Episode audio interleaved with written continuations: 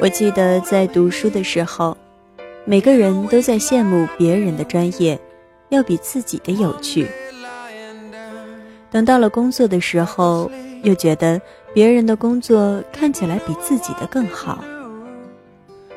于是这个时候开始问自己：初心在哪里？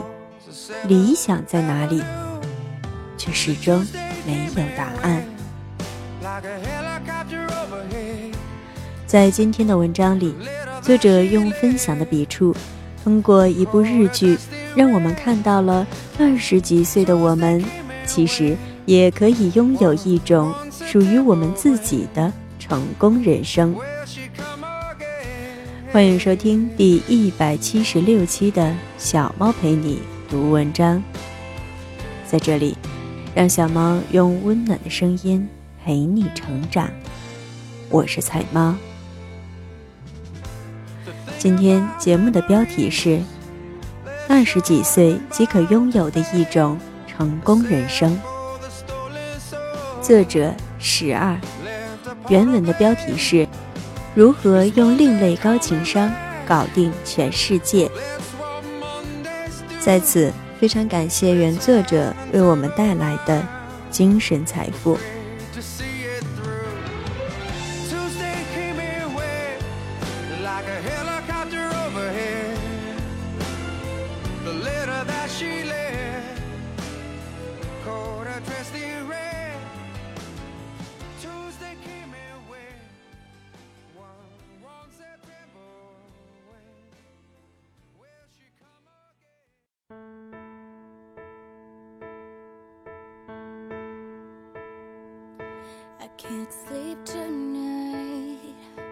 如何用另类高情商搞定全世界？虽然每天都很忙，但十二还是抽空追了部热剧，就是最近在日本收视率超高的《教月女孩河野月子》。作为一部时尚职场剧。每一集换 N 个造型是必备的，但除开时尚之外，这部剧真的超级励志。一，梦想不一定会实现，但它会让你与众不同。有别于国内励志剧，逃脱不了玛丽苏剧情，总有 BOSS 罩着的老套梗。女主角河野月子没有读过知名大学，一边打工一边连续七次投递简历，一心想成为时尚杂志《Lassie》的编辑。当他第七次走进那个熟悉的大门，门口的前台小姐好奇地问：“这是谁？穿得这么时尚，应该是一个时尚编辑吧？”他在面试时说的这句台词，也是满满的白富美的傲娇。我相信，只有经过千锤百炼的时尚华丽世界，才是属于我的世界。如果录取了，就麻烦了。我完全没有考虑过去贵社以外的出版社。如果我是 boss，遇到这样的应聘者。我真的就招进来了，可是他再次被拒绝了。今年我们不招时尚编辑。这七年间，他的时尚品味与日俱增，比真正的时尚编辑更加敏锐。他甚至能记住某一年某一期的嘉宾穿的是怎样的衣服。是的。他的梦想依然没有实现，现在已经更新到第八集，可他依然还是那个教月女孩。可因为这个梦想，她更美、更自信了。遇到任何一个大咖作者，她都不怯懦，因为她足够好看啊。很多人跟我说过，有梦想有什么用？但梦想本来就谈不上失败，它只是用来区分你和其他人有什么不同的啊？一个人没有梦想和咸鱼有什么不同？一个好看又有梦想的人，谁不会想帮他呢？二，用心工作的人不需要讨好所有的人。一心想做时尚编辑的月子，本来要再次被拒之门外，却因为执拗的性格得到了教育部部长的赏识。这种金牛座加处女座的双重执拗人格，在这里还只是冰山一角而已，也完全阐述了另类的情商。是怎么靠偏执取胜的？用心工作的人不需要讨好所有的人，你也不可能让所有人都高兴。到了教育部，心灰意冷的他，听到部长的一句：“如果工作出色，有可能调到别的部门”，立即振奋起来，投入工作，一心想成为最出色的校对编辑。因为识字不多，基础不好，所以要比别人花成倍的时间来工作。但除了努力之外，真正让他一战成名的，是因为他的坚持和较真。一个教阅新人，第一次教阅大作家的作品，就敢于对大咖作家老师提出挑战，质疑老师用错了词，建议修改。为了确定自己的想法是对的，他还亲自到小说写到的地方，一个个去查看、比对书中的细节是否正确。校对工作做到这样，也真的是前所未有的吧？此书的责编备种，典型的职场中年，认为此举太多事了，会令老师生气，让他承担不必要的风险。对比起多年的台剧《便利贴女孩》，河野月子完全是他的对立面。打扮入时，只为自己工作，坚持原则，敢于挑战权威，敢于争取自己的权利。但如果不是这样，谁又会知道，在一个光鲜亮丽的大出版社里，有一间小小的校对部门？永远躲在作品的背后，谁也不知道他们付出过努力。在我初入职场的时候，我也非常介意，是不是要讨好所有人。但我很快就发现，这是不可能做到的。千万不要把职场当成真心交朋友的地方，你一定会吃力不讨好。你需要做的不过是两件事：不断提升自己的价值，以及让别人知道你的价值。这才是未来世界的规则啊！与其唯唯诺诺，不如敢做敢当。未来的世界一定会属于个性鲜明的人，因为循规蹈矩的重复性工作谁都能做，你只有做到别人做不到的事情。才会有价值。就这样，他搞定了上级，搞定了同事。不是因为他多喜欢这个工作，而是他要比别人更努力、更出色，才能离自己的梦想更加近一些。三，善良的人更不应该软弱，要像太阳那样。很多父母教育孩子，只顾着教给孩子善良，却没有教给他们不要软弱，不要害怕争论，更不要害怕捍卫自己的权益。这样的典型就是河野月子的同事藤岩。名校学历毕业，穿着古板，不苟言笑，被公司同事笑称“铁裤衩”的女人。大概每个人身边都有一个这样的踏踏实实却从不会为自己争取的老实人，即使知道所有人都在背后叫他的外号，却也只是默默的忍受。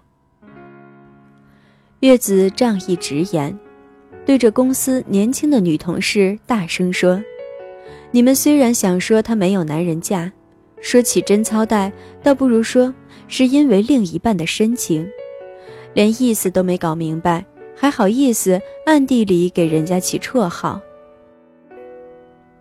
不仅如此，他还借着自己多年的时尚修为，帮藤岩重新打造了形象，让他改头换面，见到了自己崇拜多年的大作家。想象一下，当你以人生最美的姿态出现在你崇拜的偶像面前。从此以后，都会换一种眼光重新看待自己吧。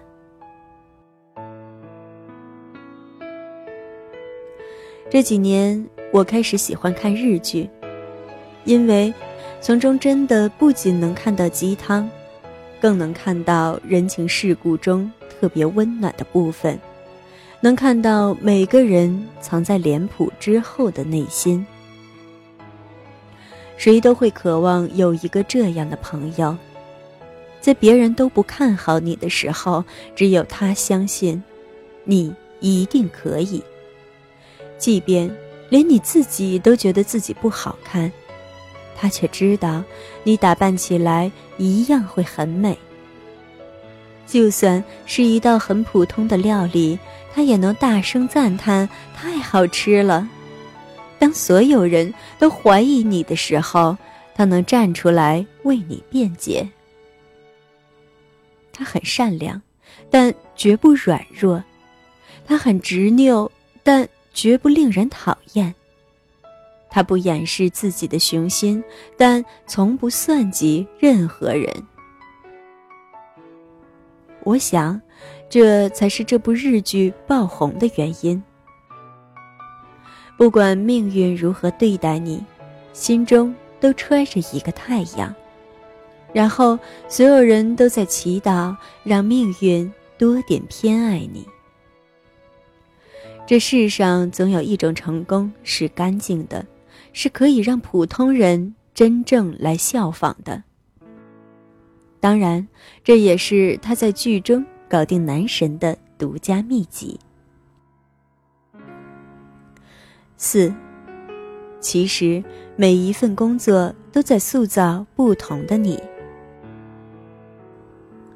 这几年日本整体经济形势不景气，日本年轻人跟中国年轻人一样，承受着高房价、高物价，却还要在生活的夹缝中不放弃那颗追求理想的心，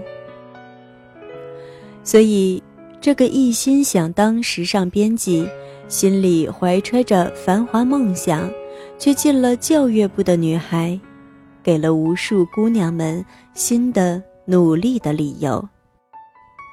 这个看起来不起眼的教育工作，让不爱看书、只爱看时尚杂志的月子，成为了不仅有外在，更有内在的时尚女孩。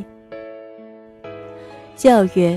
不只是一个查缺补漏的工作，因为教阅了一本关于咖啡的书，才会开始懂得拿铁咖啡和牛奶咖啡完全是不同的。因为教阅了一本有关列车的侦探书，所以对列车时刻表了如指掌，对各种历史典故信手拈来，开始发现所有细节。探究起来竟然会这么有趣。其实，你做的每一件事情都在塑造不同的你。教育这么普通的工作，也是可以做到平凡而不简单。在这个时代，只要你能做好一碗面、一碗炒饭，你也可以一样收入百万。我就去吃过一家这样的小店，以炒饭和卤鸡爪远近闻名。还有什么是比这些更 low 的工作呢？你不能享受工作，是因为你从来就没打算去享受吧？不仅是工作，人生也好，什么也好，当你开始觉得无聊的那一刻，就变得真的无聊了。我记得在读书的时候，每个人都在羡慕别人的专业比自己的有趣。等到了工作的时候，又都觉得别人的工作看起来比自己的更好。于是这个时候开始问自己：初心在哪里？理想在哪里？却始终没有答案。在这部剧里。迷茫的儿子问已是大作家的父亲：“你现在写的东西是自己初心想写的吗？”父亲说：“不是。”可是我感受到了一种被需要的快乐和成就。我想，河野月子提供了最简单的一个示范案例：穿得得体又好看，认真工作。讨好自己，对世界既善良也强势，既有被人需要的成就，也拥有做自己的自由。不将就，也无需讨好，才华随着岁月与日俱增。外在美丽，内在知性，得到什么好运，在别人的眼里都不会觉得奇怪。如果真的没有成为时尚编辑，如果梦想真的没能实现，那么就成为一个每天穿得漂漂亮亮的校对编辑，一个一流的校对编辑，一个被作家们赞赏和需要的编辑，会在片尾写上你的名字，明谢的校对编辑。难道这样的人生？不是二十几岁时就能够拥有的一种成功吗？